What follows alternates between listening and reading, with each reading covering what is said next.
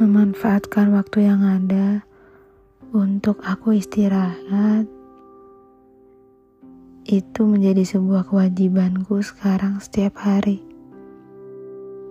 Karena pikiranku akhir-akhir ini habis. Entah karena apa. Mungkin karena energiku terlalu banyak digunakan dalam aktivitas sehari-hari atau energiku habis untuk memikirkan hal-hal yang selalu melayang di pikiranku dan cukup sulit untuk dihilangkan.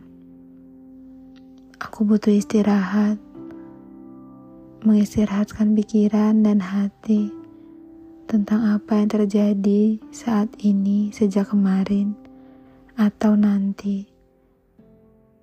Mungkin aku adalah tipe orang pemikir sehingga hal-hal yang kecil pun aku pikirkan. Tapi, ya itulah, kadang membuat aku menjadi bingung sendiri. Bingung tanpa jawaban yang pasti.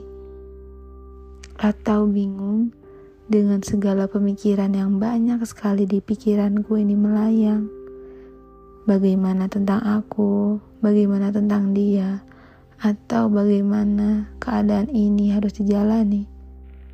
Kadang memang kita perlu ya untuk istirahat, tapi kesibukan yang bikin kita sulit untuk istirahat. Dan bagiku, istirahat sekarang seperti harta yang berharga. Cukup sulit untuk kudapatkan, namun aku membutuhkannya.